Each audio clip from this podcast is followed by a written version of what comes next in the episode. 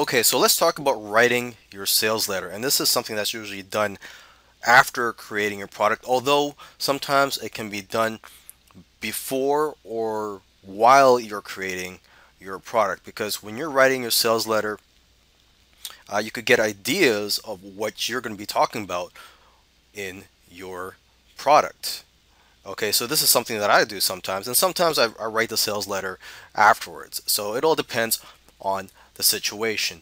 Now, if you do not know how to write sales letters, you could outsource this or you could just learn how to do it yourself. You're going to have to invest in books and courses. Of course, you could also learn for free. You could do a Google search. Maybe there might be some YouTube videos uh, that teach how to write sales letters or how to copyright.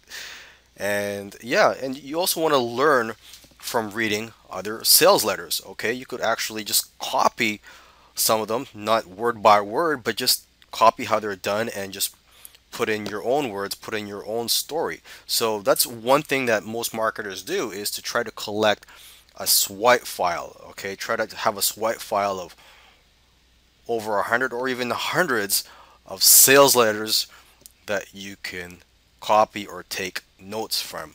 Okay, but of course, do not plagiarize from anybody.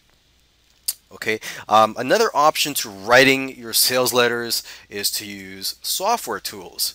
There are software tools out there that can create the sales letter for you.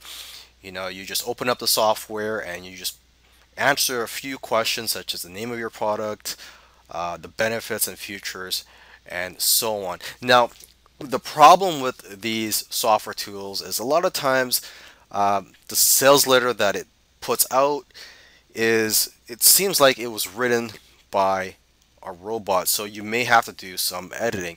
And for that um, I recommend you buy this book on Amazon. It's called Bond Halbert's uh, actually it's a book by Bond Halbert and the title of the book is The Halbert Copywriting Method Part 3 and Bond Halbert is the son of the great copywriting master Gary Halbert okay? But the Halbert Copywriting Method Part 3 teaches you how to edit a rough draft of a sales letter. So this is great for editing sales letters that are created by these sales letter software tools okay? It helps you or it teaches you how to smooth it out and make it more appealing.